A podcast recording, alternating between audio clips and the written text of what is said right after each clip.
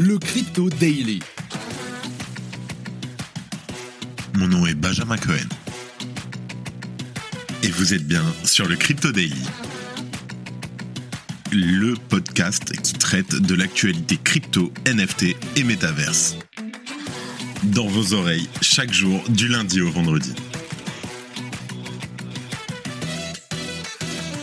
Bonjour à tous, vous êtes bien sur le Crypto Daily. Merci de faire partie des premiers auditeurs du podcast. Ça me fait extrêmement plaisir. J'espère que vous avez passé un super week-end. Aujourd'hui, nous allons parler de la répartition des richesses de Bitcoin, VS bien sûr le système actuel. On va faire un état sur les pools de stacking pour ETH 2.0 qui arrivent à grands pas la semaine prochaine. Et pour finir, on va parler de Banksy. Comment recevoir une œuvre physique de Banksy en brûlant un NFT? On va commencer tout de suite avec le coin de marché. On se retrouve dans une seconde. Here comes the money. Here we go. Nous enregistrons ce podcast, il est 11h39 et nous sommes le 5 septembre 2022. Nous avons une market cap totale du marché à 973,93 milliards de dollars, en baisse de 0,19% depuis hier. Nous avons Bitcoin qui se situe à 19 760 dollars, baisse de 0,21% avec une dominance de 38,8% sur le marché. Ethereum en deuxième position à 1563,47 dollars, en hausse de 0,48% avec une dominance de 19,61%. Ensuite, en troisième position, nous avons Tether, USDC. Le BNB à 275 dollars en baisse de 1%. Le BUSD, le Cardano à 0,48 centimes de dollars. XRP à 0,32. Le Solana en 9e position à 31,64 dollars. Et le Polkadot qui est repassé devant le Doge en 10e position à 7,49 dollars avec une hausse de 3,45%. C'est tout pour ce top 10. On remarquera quand même Dogecoin qui est redescendu, qui est sorti hors du top 10. La répartition des richesses de Bitcoin versus le système actuel, à savoir le nombre d'adresses possédant un Bitcoin ou plus ne cesse d'augmenter. Aujourd'hui, il y en a plus de 900 000. D'après BitInfoCharts, le lien est en description, les 1000 adresses les plus riches possèdent 34% des BTC en circulation. Oui, mais non. Parmi ces 1000 adresses, de nombreuses appartiennent à des plateformes d'échange, Binance, Coinbase, Kraken, etc. Des gestionnaires de fonds, des entreprises, Tesla, MicroStrategy, etc. qui gèrent des bitcoins au nom d'autres personnes. N'oublions pas qu'aussi près d'1 million de bitcoins appartiennent au portefeuille de Satoshi Nakamoto, inventeur du bitcoin et premier mineur, paix à son âme, ou du moins merci à lui. Nous pourrions même les considérer d'ailleurs comme perdus. D'après une étude du Crédit Suisse, le lien est en description aussi, il y aurait 56 millions de millionnaires dans le monde et, d'après une étude de Forbes, 0,71% de la population posséderait 25% des richesses du monde entier. Alors, vous me dites, ok, mais c'est pas pareil. Attendez, si on ramène cela à Bitcoin, on note que 2,11% des adresses au minimum possèdent un BTC. On parle bien entendu des adresses avec un solde Bitcoin supérieur à 0. Certes, effectivement, aujourd'hui, le chiffre est plus élevé, mais il tend à descendre sur le long terme. Comment ça? Tout simplement parce que Bitcoin, il n'y en a que 21 millions au maximum. Il ne sera pas possible pour tous les millionnaires existants de posséder chacun un Bitcoin complet. Sans oublier le nombre important d'individus qui délèguent la gestion de leur Bitcoin à des exchanges, des entreprises, etc., et les millions de bitcoins bloqués ou perdus. En parlant de ça, petite anecdote, mais gros big up à James Howells, qui a perdu 7,5 000 BTC. Il essaie littéralement de retourner une décharge pour récupérer les disques durs contenant sa seed. Courage à lui. Deuxième info du jour, on va faire un état sur les pools de stacking pour Ethereum 2.0. Comme on le sait, le merge approche à grands pas. Nous sommes d'ailleurs à 10 jours tout rond. Alors, qu'est-ce qu'un pool de stacking? Les pools de stacking sont une approche collaborative pour permettre à ceux qui n'en ont pas les moyens d'atteindre les 32 Ethereum nécessaires pour activer un validateur pour ETH 2.0. En fait, je vous explique. Après le merge, c'est les validateurs et non plus les mineurs qui vont vérifier et ajouter les transactions sur la chaîne Ethereum. Comme les mineurs, ces validateurs seront rémunérés pour aider à la sécurisation du réseau. Or, devenir validateur coûte très très cher. Aujourd'hui, il faut mettre 32 Ethereum en collatéral, environ $52 000, sans parler du maintien du matériel hardware. Je ne sais pas s'il y en a qui minent parmi vous, mais sachez que c'est du boulot. En fait, c'est cette barrière des 32 Ethers qui a mis le vent au pouls à ce qu'on a appelé les pools de stacking, où, même avec 0,1 Ether, il est possible de participer à la validation du réseau et donc de gagner des rewards. Donc, certaines pools fonctionnent à l'aide de smart contracts, où les fonds peuvent être déposés dans un contrat qui gère et suit votre mise en toute confiance et délivre un jeton qui représente cette valeur. D'autres pools, par contre, n'impliquent pas de contrats intelligents et sont plutôt négociés hors-chain. C'est là qu'aujourd'hui, on a un problème. C'est que pour participer, donc, les gens bloquent leurs ETH avec Lido Finance, Coinbase, Kraken, Binance ou autres.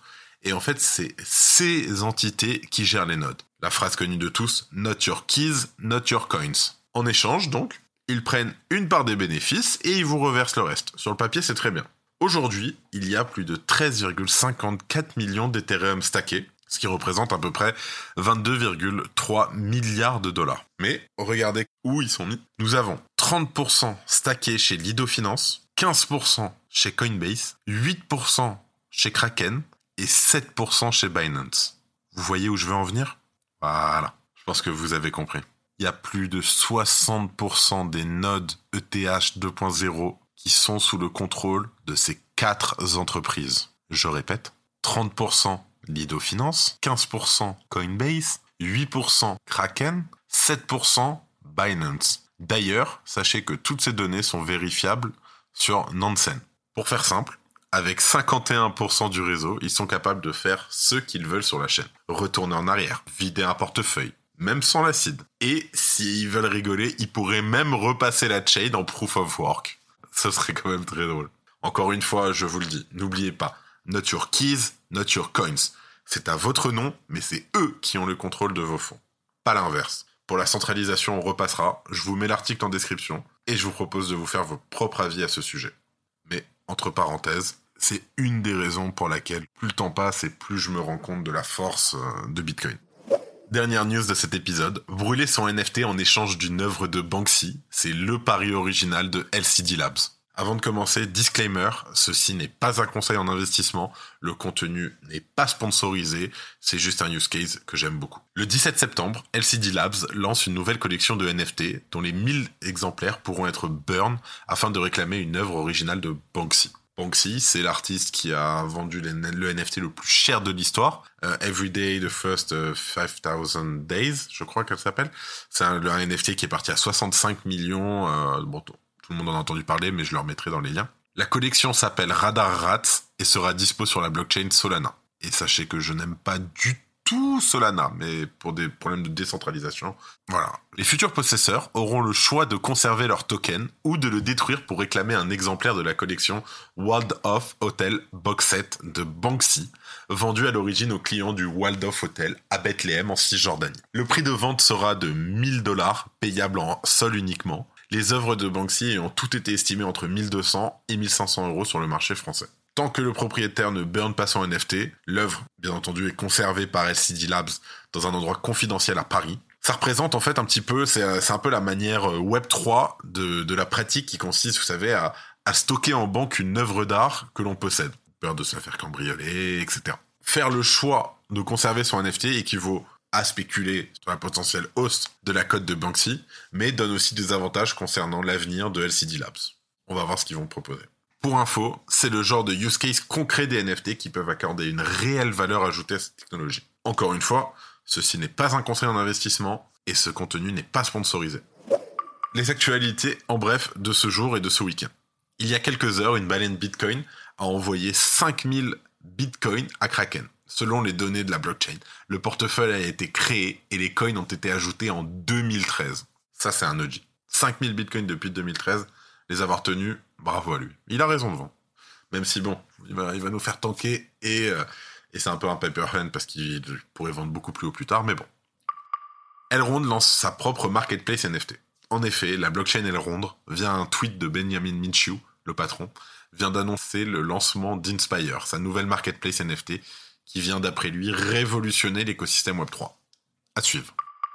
Depuis le début de ce mois, l'euro a dégringolé face au dollar. Cependant, aujourd'hui, il a été vu se négocier sous les 0,99 centimes de dollar pour la première fois depuis près de 2 décennies. C'est la merde, désolé du terme. Ça commence à m'inquiéter un peu de voir l'inflation qui arrive et qui est sous le dollar. Bref, passons. Binance créera une zone économique spéciale dédiée à la blockchain au Nigeria. Le Nigeria est un des berceaux d'adoption des crypto-monnaies les plus dynamiques au monde, mais il faut savoir que son gouvernement est très méfiant face au secteur. Le géant Binance, par contre, il compte changer la donne en créant une zone économique spéciale en collaboration, bien entendu, avec les autorités locales. Binance, très fort, toujours là. Petite info sympathique pour finir, Coupe du Monde 2022, la FIFA s'apprête à lancer sa plateforme de NFT. En vue des Coupes du Monde, donc masculines et féminines de football, la FIFA a présenté sa future plateforme NFT, construite sur la blockchain Algorand. Me demandez pas pourquoi. Cela permettra au moins aux fans du monde entier de collectionner des souvenirs et des œuvres numériques sur le thème de ces deux événements. Et sachez-le, la Coupe du Monde de football masculine est l'événement le plus suivi au monde. Devant le Super Bowl, blablabla. Bla bla. C'est juste que comme c'est une fois tous les 4 ans. Mais bon, c'est un débat dans lequel je ne vais pas rentrer. Allez la France. Merci à tous de votre écoute. Si mon travail vous plaît, ou pas d'ailleurs, vous pouvez m'écrire à bonjour@lecryptodaily.com ou sur Twitter @lecryptodaily. Merci à tous et à très vite. C'était Benjamin pour le Crypto Daily. Merci et à très vite.